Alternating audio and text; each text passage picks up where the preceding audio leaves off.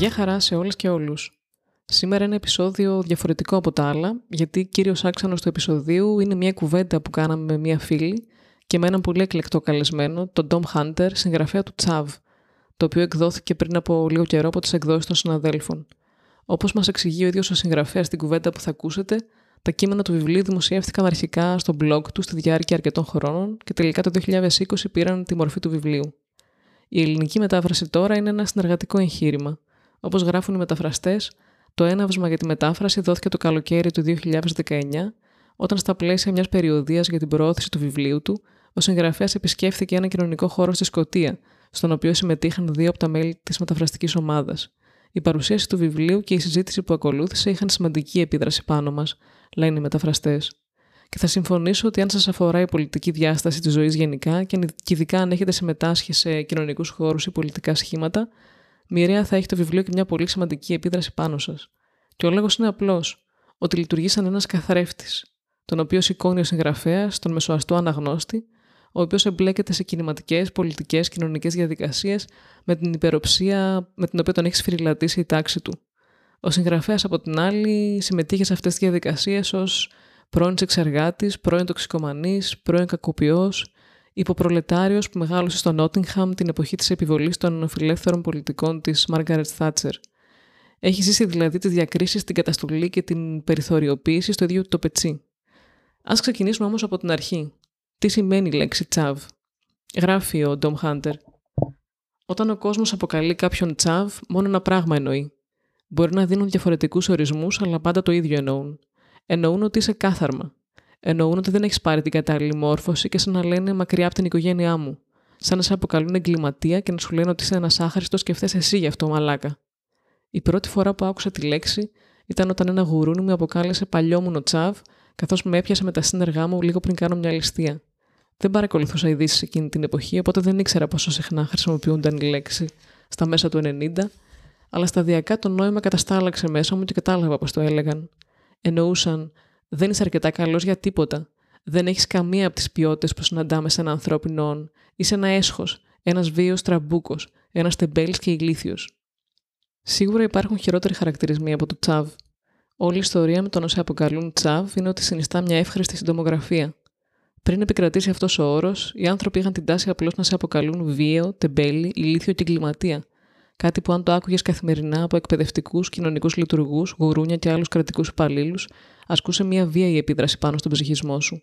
Για μένα, Τσάβ είναι οι άνθρωποι που ζουν στο Ηνωμένο Βασίλειο και γεννήθηκαν μετά την νεοφιλελεύθερη στροφή του 70, εξαιτίας της οποίας τραυματίστηκαν ψυχολογικά, περιθωριοποιήθηκαν και δαιμονοποιήθηκαν από τις πολιτικές των κυβερνήσεων. Είναι αυτοί για τους οποίους το να λειτουργούν σε καθεστώς άτυπης οικονομίας είναι ψυχολογικά λιγότερο βίαιο από το να συναλλάσσονται με τη συμβατική κοινωνία, στάση για την οποία χαρακτηρίζονται τσαβ. Και αυτή η τελευταία πρόταση είναι νομίζω πολύ σημαντική.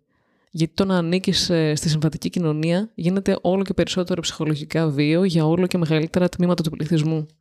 Το πόσο μεγάλο είναι το ψυχικό κόστος αυτής της συμπερίληψης, ακόμα και για ανθρώπους που ξεκινάνε από ευνοημένα κοινωνικά στρώματα και όχι από τον ταξικό πάτο όπως ο Χάντερ, φαίνεται από τα αυξανόμενα ποσοστά ψυχικής ασθένειας, από τα αυξανόμενα ποσοστά αυτοκτονιών, από τα αυξανόμενα ποσοστά βίων εγκλημάτων, από τα αυξανόμενα ποσοστά όλων των δικτών που κάνουν εντελώς προφανές το γεγονός ότι ο βασιλιάς είναι γυμνός και αυτή η κοινωνία δεν είναι πλέον καθόλου γαμημένα βιώσιμη.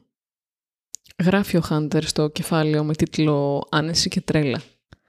Οι τρόποι με τους οποίους εκδηλώνεται η κατάθλιψη και το άγχος μέσα στην εργατική τάξη και μεταξύ των φτωχών ανθρώπων θεωρούνται αποθητικοί και δύσκολοι στην αντιμετώπιση και ως εκ τούτου κυριαρχεί η τάση να υποβαθμίζονται και να χαρακτηρίζονται ως ατομική αποτυχία.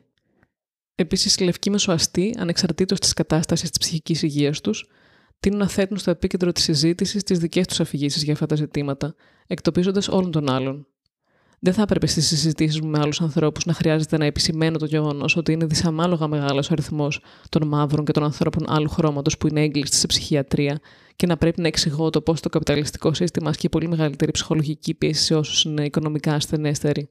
Παρότι δεν θα έπρεπε να χρειάζεται να λέω τα αυτονόητα, αναγκάζομαι να το κάνω ξανά και ξανά. Τα αυτονόητα λοιπόν, τα οποία πλέον δεν είναι καθόλου αυτονόητα, ε, σε κανένα μέρος του κόσμου από ό,τι φαίνονται. Κάποτε τα παλιά καλά χρόνια ήταν αυτονόητο, σε αυτή τη χώρα τουλάχιστον, ότι ένας καταδικασμένος κατά σειροήπεδο βιαστή προφυλακίζεται. Ήταν αυτονόητο ότι τα κινητά τηλέφωνα δημοσιογράφων, πολιτικών και απλών πολιτών δεν παρακολουθούνται. Σήμερα όμως τι γίνεται, υπάρχει κάτι που να είναι αυτονόητο, με αυτή την κυβέρνηση προφανώς όχι.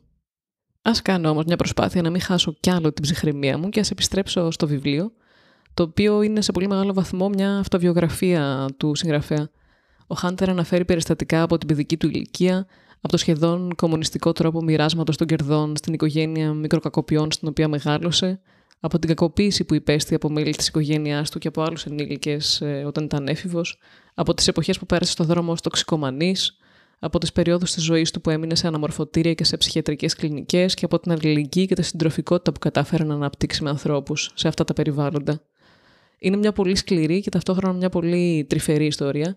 Βασικά είναι πολλές σκληρές ιστορίες, όλες σε μία, και είναι εντυπωσιακό πόσο απτόητος και παθιασμένος είναι τελικά αυτός ο τύπος. Θα τον ακούσετε και στην κουβέντα που θα ακολουθήσει αυτή τη σύντομη παρουσίαση, αλλά δεν ξέρω πραγματικά τι να πω. Ο Ντόμ Χάντερ είναι μια περίπτωση ανθρώπου που σε αφήνει τελικά άφωνη και σε κάνει να νιώθεις εντελώς ανεπαρκής, που δεν καταφέρει να διαχειριστείς με μια σχετική χαρά, μια πολύ πιο εύκολη καθημερινότητα από τη δική του. Τέλος πάντων, αυτή είναι πολύ μεγάλη κουβέντα. Αλλά ναι, ας ξαναεπιστρέψω στο κείμενο. Τελικά ο Χάντερ κατάφερε να ξεπεράσει τα ζητήματα ψυχικής υγείας που είχε, κατάφερε να αποτοξινωθεί και στη φυλακή άρχισε να διαβάζει. Εντυπωσιάστηκε από το έργο δύο διάσημων φυλακισμένων, του Αντώνιο Γκράμψη και της Άντζελα Ντέιβις, που όπως λέει και ο Αλμπέρτο Προυνέτη στο επίμετρο του βιβλίου, ένας κρατούμενος έχει ίσως περισσότερα εφόδια να καταλάβει το έργο τους από έναν ακαδημαϊκό. Ο Αλμπέρτο Προυνέτη, παρεπιπτόντως του βιβλίου του οποίου αμίαντος κυκλοφορεί από τις ακυβέρνητες πολιτείες και είναι ακόμα ένα βιβλίο κατάθεση που αξίζει να διαβάσετε.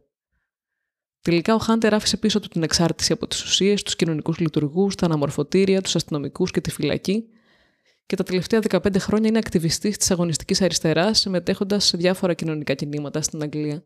Και εδώ ξεκινάει το οργισμένο κομμάτι του βιβλίου. Ενώ θα περίμενε κανείς ε, το αντίθετο. Είναι εντυπωσιακό δηλαδή το πόσο συμφιλειωμένος είναι ο Χάντερ με το τραυματικό παρελθόν του και με την ε, τρομακτική έλλειψη ασφάλειας στην οποία μεγάλωσε. Αντιθέτως, τα αποσπάσματα του βιβλίου που αφορούν τη συμμετοχή του σε πολιτικά σχήματα είναι κατά κύριο λόγο πολύ, πολύ πικραμένα και θυμωμένα. Δεν μπορώ να πω ότι δεν κατανοώ γιατί. Γράφει για παράδειγμα στο κεφάλαιο με τίτλο Κινήματα με ψεύτικα δόντια. Με λίγες εξαιρέσεις, οι πολιτικές εκστρατείες και τα κινήματα εθνικής εμβέλειας αυτής της χώρας που έχουν απελευθερωτικό και μετασχηματιστικό χαρακτήρα είναι ανίσχυρα. Έχουν λίγη καθόλου δύναμη και επαναλαμβάνουν τα ίδια μοτίβα ξανά και ξανά. Παριστάνουν ότι εκπροσωπούν το λαό.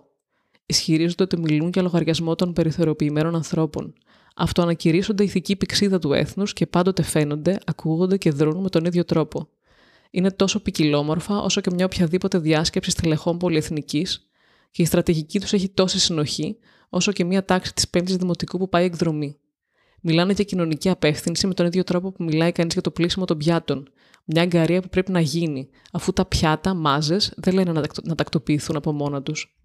Πιστεύουν κάθε τόσο πως έχουν βρει τον ένα και μοναδικό σκοπό. Αυτό το κάτι που θα σημάνει επιτέλους γενική επιστράτευση και θα ξεσηκώσει τις αδρανείς μάζες. Κάθε φορά που αυτό διαψεύδεται, προχωρούν ακάθεκτοι στον επόμενο στόχο. Μάλιστα, ορισμένα από τα κινήματα και τις οργανώσεις βρίσκονται σε πείσμα της πραγματικότητας, σε μια διαρκή εκστρατεία να πείσουν ότι για όλα έχουν δίκιο. Εμφανίζονται στις διάφορες εκδηλώσεις και ισχυρίζονται ότι έχουν το κλειδί της επιτυχίας, το οποίο όμως αποδεικνύεται πως είναι το ίδιο ακριβώς με αυτό που είχε σπάσει μέσα στην κλειδαριά ένα μήνα πριν. Τα επιχειρήματά τους για τα αίτια της προηγούμενης αποτυχίας τους είναι πάντα τα ίδια. Ότι δεν συμπορεύτηκε μαζί τους αρκετός κόσμος, πως ο εχθρός ήταν πολύ ισχυρός και ότι ο καπιταλισμός, το κράτος και οι πολυεθνικές έχουν υπερβολικά μεγάλη δύναμη. Αυτά λέει λοιπόν ο Ντόμ Χάντερ και οποιοδήποτε ή οποιοδήποτε έχει έστω και μια εξαγχιστία σχέση με την αριστερά, δυστυχώς θα συμφωνήσει. Σε ένα εκπληκτικό κεφάλαιο με τον τίτλο Εγώ ρατσιστής, αφηγείται πώ η εργατική τάξη καλείται να αντιληφθεί τον εαυτό της πρώτα ως λευκή και αρσενική και έπειτα ως αντικείμενο οικονομικής εκμετάλλευσης. Η ρατσιστική ιδεολογία είναι ένας μηχανισμός, ένα δηλητήριο που χρησιμοποιεί η κυρίαρχη κουλτούρα για να χειραγωγήσει και να χωρίσει τους καταπιεζόμενους. Πρέπει να ταυτιστείς μόνο με τις πτυχές που μοιράζεσαι με τους καταπιεστές σου, που είναι λευκοί άντρες, ξεχνώντας την οικονομική σου κατάσταση που σε συνδέει με τους καταπιεζόμενους, που μπορεί να είναι άτομα διαφορετικού χρώματος, κουλτούρας και φίλου.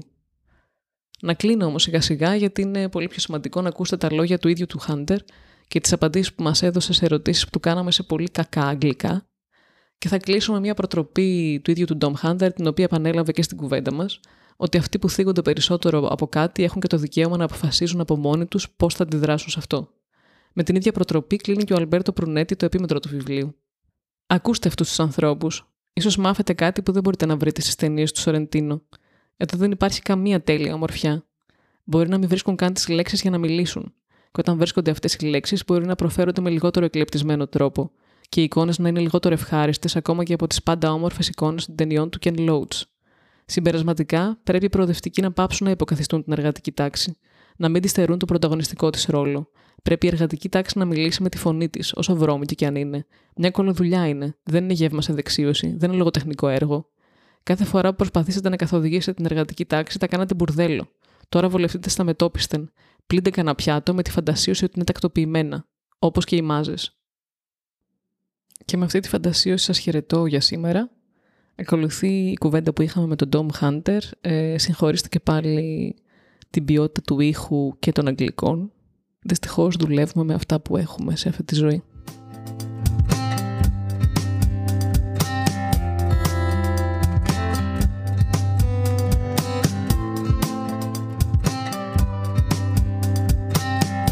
Could you maybe give us some historical context in terms of the UK recent history? Because in your book, for instance, uh, at the beginning you say that the where communities were really uh, dismantled by the Thatcher reforms in the 70s. And then at the end of the book, you mention the London riots in 2011. The spreading of this that disciplinary of disciplinary processes into um, all of the sort of state apparatus or the state institutions. And to a degree, that was there to begin with, but in a lot uh, blunter form. Um, it's become more sophisticated. So you've got the and these shifts began like as sort of neoliberal policies began to take hold, um, which is rough, roughly parallels when, with when Thatcher or when the Tory government won in 78, 70, 79. Um, but kind of had begun a little bit before that, um, or plans had definitely before that. So I guess so. I've been writing a bit. About, I'm gonna just yeah. I'll talk a bit about like social work is one area, um, for example, uh, which you know began um, from a kind of like paternalistic liberal position of like let's we've got to look after the poor people and teach them to be better people. Um, but there was a lot. Uh, I think if you were uh, not too cynical about it, you could say it was done with good intentions, even if it was malevolent in practice, um, which is to say for most liberals, uh, perhaps. Um, but it became in the late 70s and the 80s um, a far more visceral tool um, with which to control yeah to control the behavior. So it wasn't wasn't social work from post-war to the 70s what the the the, the main issue one well, issue was well issue the most violent aspect was the removal of children from their homes. Uh, that continues but that that and that was mainly on um, racialized communities and um, other ethnically marginalized communities. Um, but they went beyond just removing the child from home to practicing a form of like punishing and developing sanctions for parents um, whilst maintaining the child in the home. So it's like you, you get to keep the child if you perform X, Y, and Z, if you go to this kind of t- teacher training class, this type of thing. And this became more and more prevalent as uh, the decades wore on. Um, so more and more like um, rather than just a blunt slap in the face from social workers. It was um, a, a, retraining, like a, a, constant pressure being put on working class and poor parents. Um, became much more, uh, more, far more down to measurements and criteria of what these parents could do, whether they would do the right things, whether the children were behaving in the right way, and there were various like uh, te- yeah, I guess technical aspects woven into it. Um, so that you know that's one area, and the same you could see the same trajectory in teaching, in education. So you know, my big picture thinking is you know schools are essentially training us to be good little capitalists as best we can and teach everyone to be in a specific role in their uh, future labour endeavours. Um, but for a long time, from the again post forty five to end of the seventies, that was very much like we want everyone to be trained to be specific. We do want everyone to have a job. We we are expecting you all to do this, and we're going to try and help you through this. Um, once neoliberal sort of policies took effect, there was far a far greater, no, far far more overt um, understanding that we're also trying to create a surplus population of the workforce. We're also trying to create unemployed people uh, because unemployed having unemployed people means um, that the people who are employed are going to be scared they're going to become them.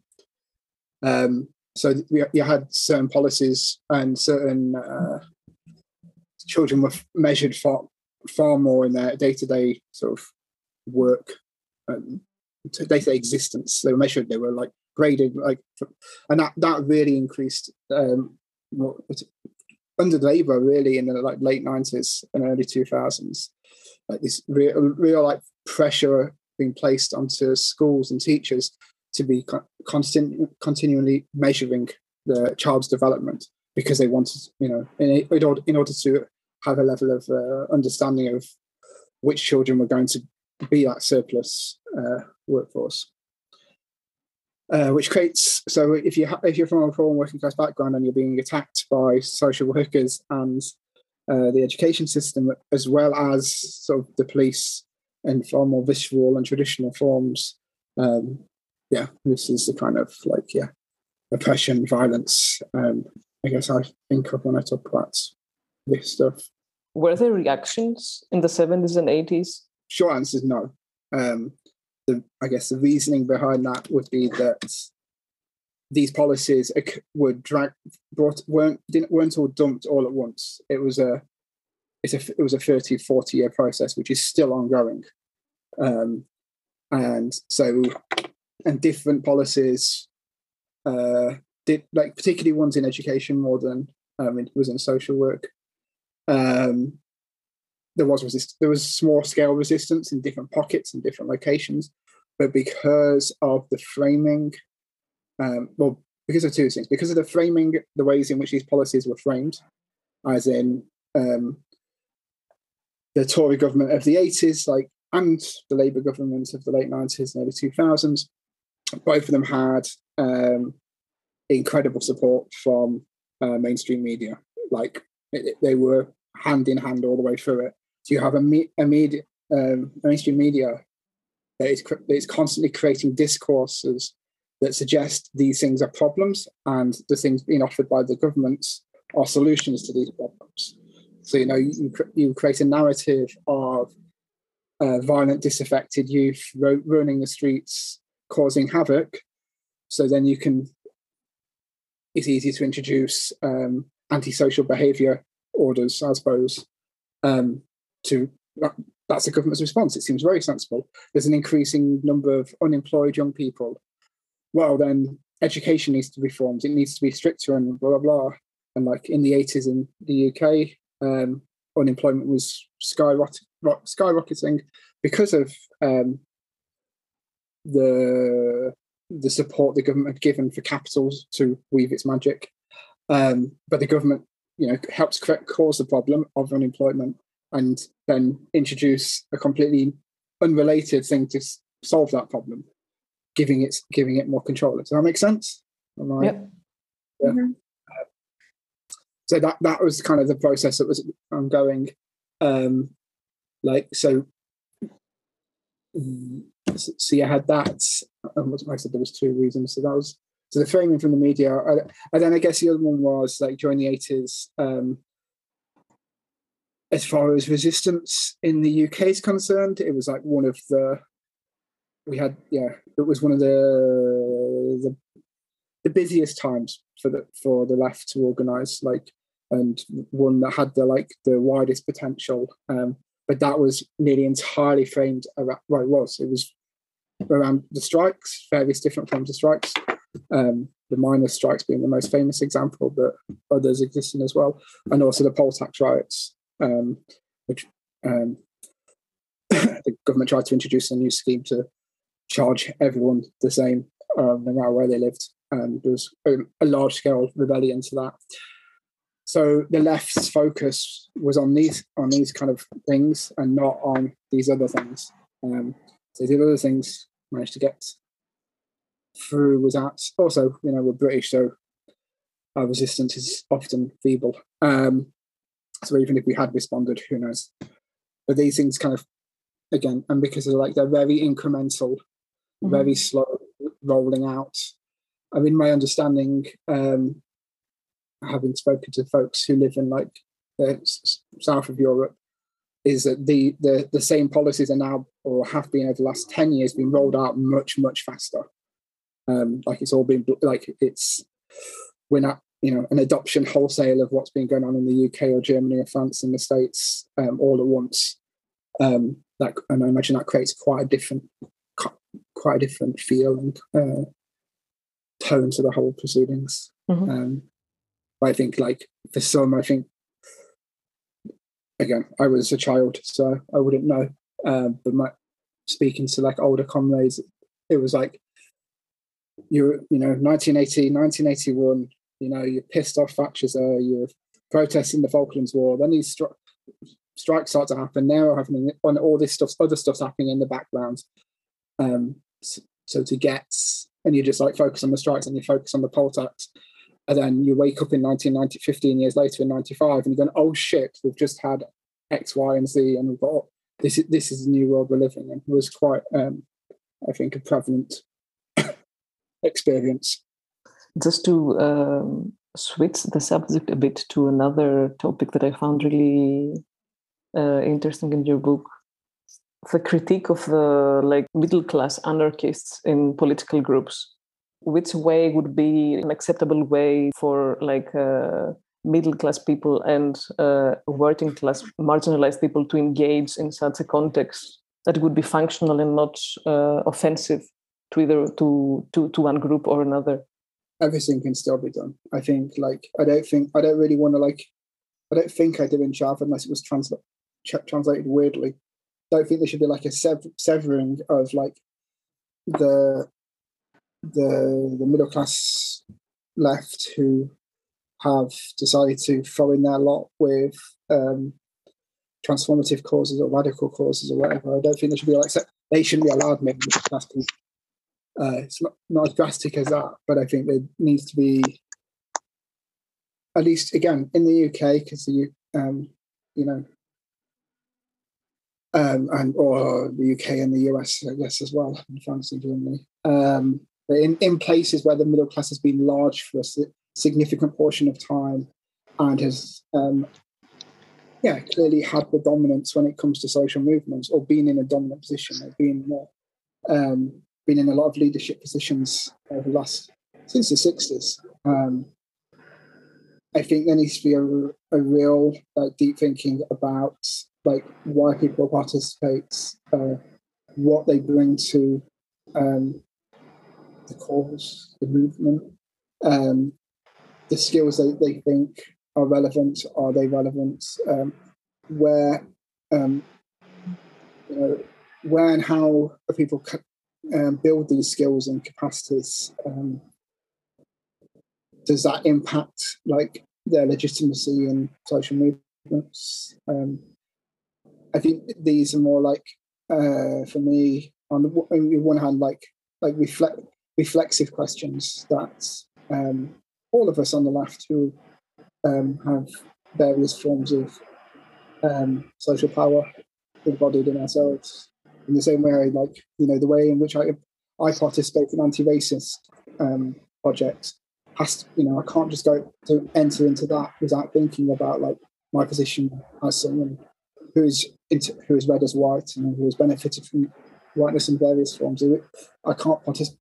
My participation in migration struggles should at least include a reflection on the fact I have a UK passport um, and what that means. And for me, it's the same questions that a middle class person participating in class struggle should be asking themselves. You know, um, what am I bringing that is um, a like I I'm I, a what am I bringing that I have only gained because of the material and cultural position I was born into and have um, benefited from. Um, what, what what am I bringing in in a positive sense? What am I bringing in in a negative sense? There is a disproportionate amount of people in those who are in organisation, important, powerful organisational roles, whether that power is um, institutionalized in a position or just as a more cultural entity of those who have been to private school or been to um, who have got postgraduate degrees and maybe both.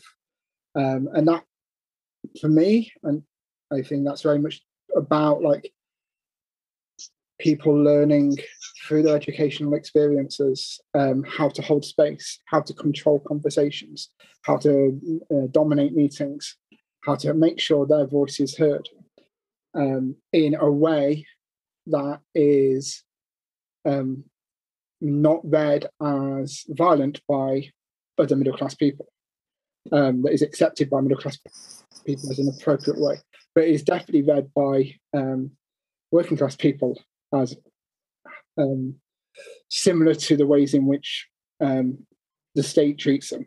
Um, now, so for me, the question is then like, how do we call that that behaviour into account? Um, now, when I first started entering into sort of social movement spaces, in like yeah, like in, in my mid mid twenties, um, this is you know, 15, 16 years ago, like the ways in which people were talking. I'd go, go to a meeting around uh, whatever it would have been around at that time, uh, migration issue, um, no borders type stuff. Go to that. Um, and the ways in which people were uh, interacting with one another um, just seemed like fucking vicious to me. Um, no one was raising their voice. No one was like showing any emotion, but people were using very it was you know, very deliberate debating techniques, very deliberate rhetorical devices um, in order to, to, do the things I described before, um, in order to maintain their position. Um, and at that point, um, you know, it's not all of these meetings, but many of these meetings, um, it turned out, I didn't know at the time, I'd be the only person from um, even a roughly working class position, never mind from like a poor working class position and I was yeah, it was it took quite a while for me to unpick, like completely understand what was going on and why that was allowed and why that was okay or perceived as okay, and to start trying trying trying to find different ways to challenge it. Because for me, the way you challenge something at the time, less so now, um, would be to tell someone to fuck off, uh, you know, to be physically physically assertive and verbally loud. vocally loud. Like that's how I um, that's how I was trained to confront shitty behavior. Um, but when everyone else in the room doesn't think that shitty behavior, and then but then you bring someone else from a similar background, you bring another working class person into space, they think it's shitty behavior as well. Um, and that you know, I was fortunate that you know during my twenties went to did, did some university, um, so got more confident in articulating myself in different ways, which may enable me to navigate those spaces. Um, and you see, yeah, I mean, even now, you still, I still see it. yeah, you go to organising meetings, and there's a way for everyone to communicate with each other. The, the I think there's definitely become a greater reflexivity around not just class but gender and race as well. So some of that behaviour is less, isn't as um, consistent everywhere in all radical left spaces, but it was definitely pretty fucking consistent then. Um,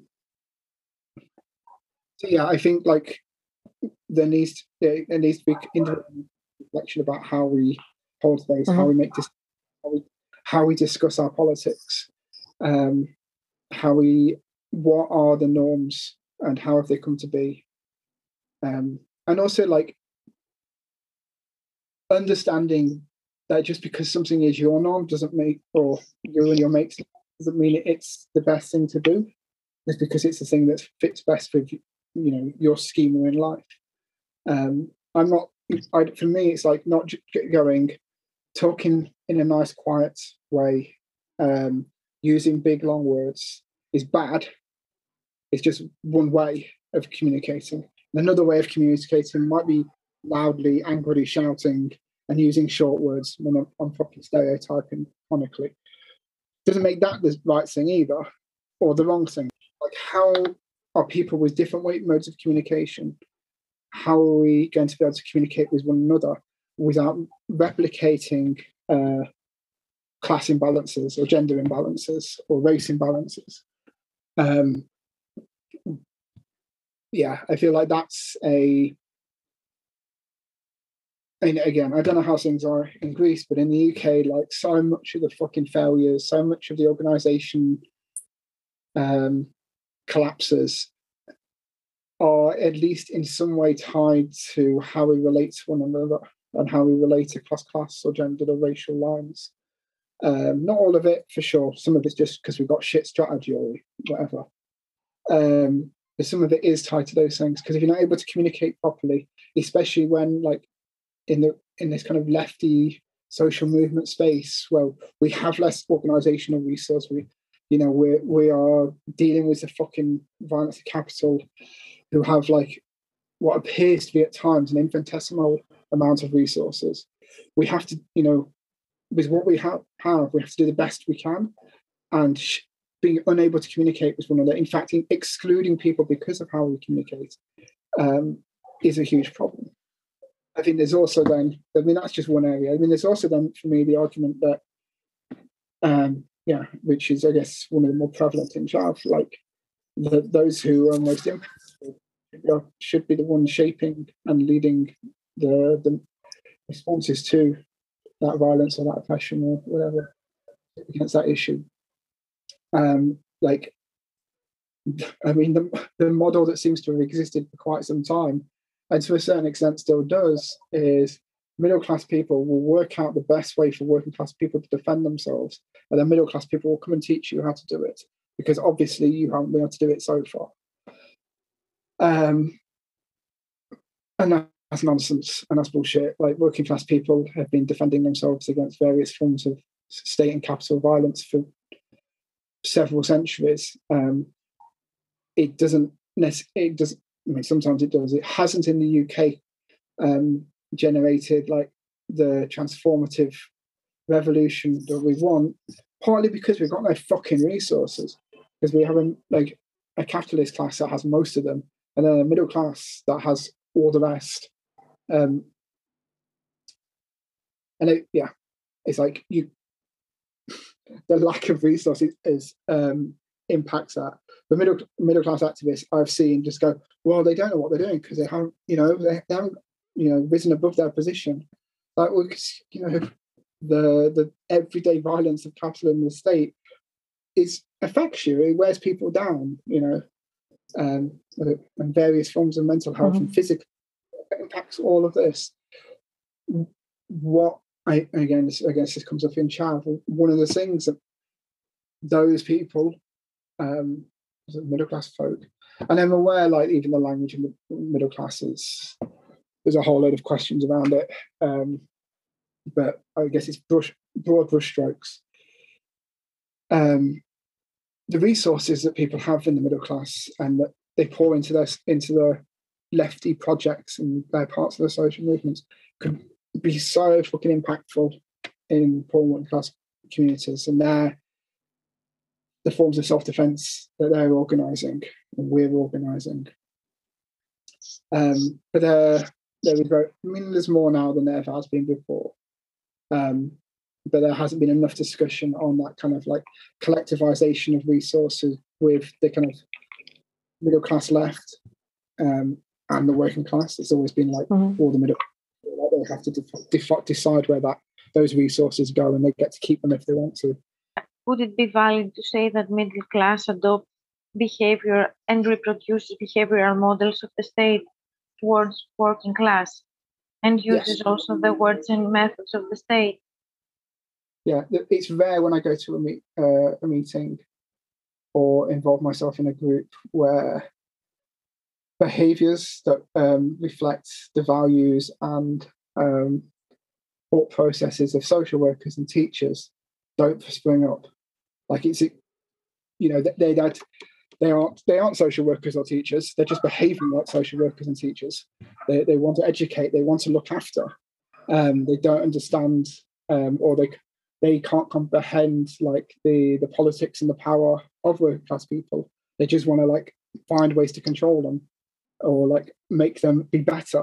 Um, and the fact that this is still happening in yeah radical spaces is a bit ridiculous. But I think that you know that, that people are conditioned. Um, working class people are conditioned. Middle class people are conditioned. Capitalist people Mm. are conditioned. They're, they're trained for their roles and shaking off your class role, your, your, your racial role, your gendered role is really fucking difficult. It's not like something, oh, I'm not that anymore. I don't have to worry about that.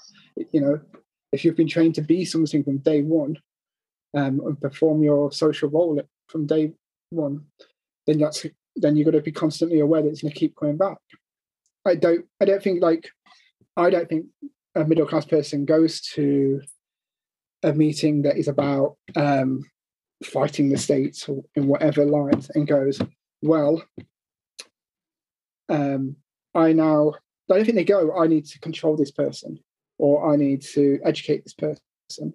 Maybe a little bit, but I don't think that's really, I think they just want that person to agree with them. And if they get called up on it, another thing, um, they'll get defensive about it because that's what white middle class people do. They get incredibly defensive whenever challenged about these things.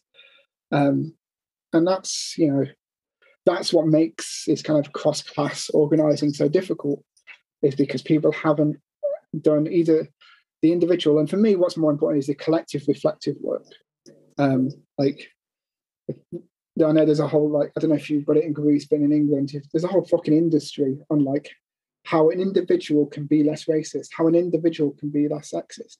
And it's like, that's merely maintaining this capitalist individualist perspective of who we are.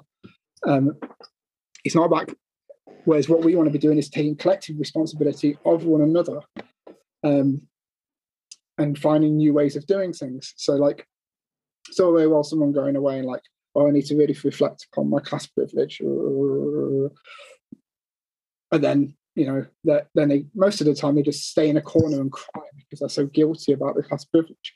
That's fucking useless.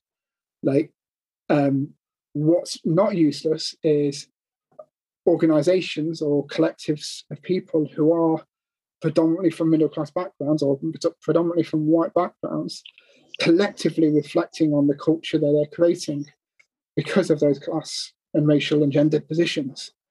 Um, how they might together or as, as a collective um, perform in a way or act in a way which is in greater solidarity with whichever marginalized group we're talking about. Hopefully that made sense. Uh, I would like to ask you, uh, Dom, how did you finally find the words to speak of your story, Um, literally and emotionally? my material conditions changed. Yeah. I don't like writing the book, writing Chav anyway. Um, at the time, might not have been the healthiest thing to do. Like, I probably didn't have the emotional uh, or psychological um, strength to do it. Um, but I did it nonetheless out of a kind of like just being fucking angry at the activist scenes that I'd been part of. So it's written out of anger rather than um, of like wanting to be able to articulate the things that I'd been trying to trying to articulate prior. And also like the material conditions were like I was working in a care home um, on night shifts and if you're on a night shift in a care home, you know, you do your rounds, you you know, you check in, people haven't need don't need anything, and then you have a lot of time to yourself, and you can watch TV or you can read a book. and I just started writing shit because um, that's what was going on in my head. Um,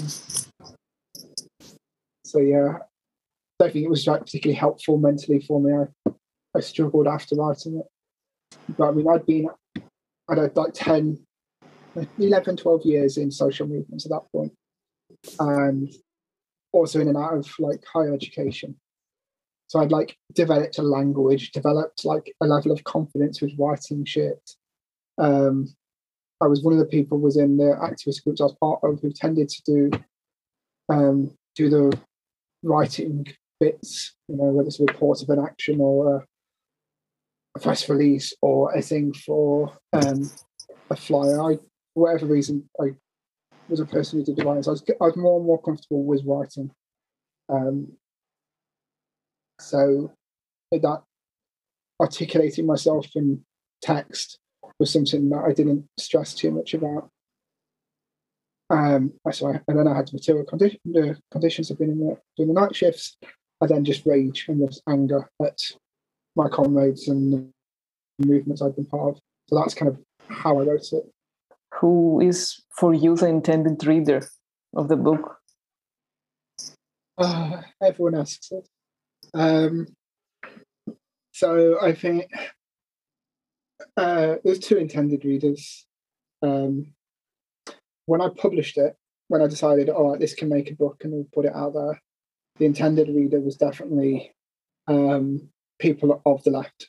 It was people of the left was an intended reader of not just middle class ones, but working class ones. Because it's like I also wanted, you know, I knew there were other people who had similar experiences to me, who found the same difficulties in social media. So I wanted to write something that, that could that could speak to their experience as well, or they could find things of their experience in it. Um, so that when I published it, it was that. When I was writing it, um, some of the because it, it wasn't meant to be a book to begin with, it was just a bunch of essays I was just putting out into the uh, putting out on social media. I think some of the essays were for those activists, those that people of the left, and some of the essays were le- basically love letters to people I knew when I was younger, people who died, people who I hadn't seen for 20 years, people who were in prison, people who were like still struggling with their addictions, who'd helped me, who supported me in different ways. Um, it was like I wasn't expecting expecting them to read it, but I was writing it hoping they'd be able to. It would reach them somehow. That I'd find a way to get it. And then not even just the ones who I'd had direct experience with, but the folks still out there struggling with all the things I struggled with and all the things that my friends and family had struggled with. Um, but I think, you know, I mean, yeah, we we made a lot of that. Me and my partner, who helped us publish the first one, the first issue, first print of the Chav, made a lot of effort to try and make sure books got to homeless shelters and social centres and um, places where you know drug, drug and alcohol rehabilitation places, that kind of place where folks would have a chance to read it who wouldn't normally have it, books laid on a plate to them. Um, but essentially, I mean, I think probably boils down to the answer is the left. Mm-hmm. With a short answer. All of it.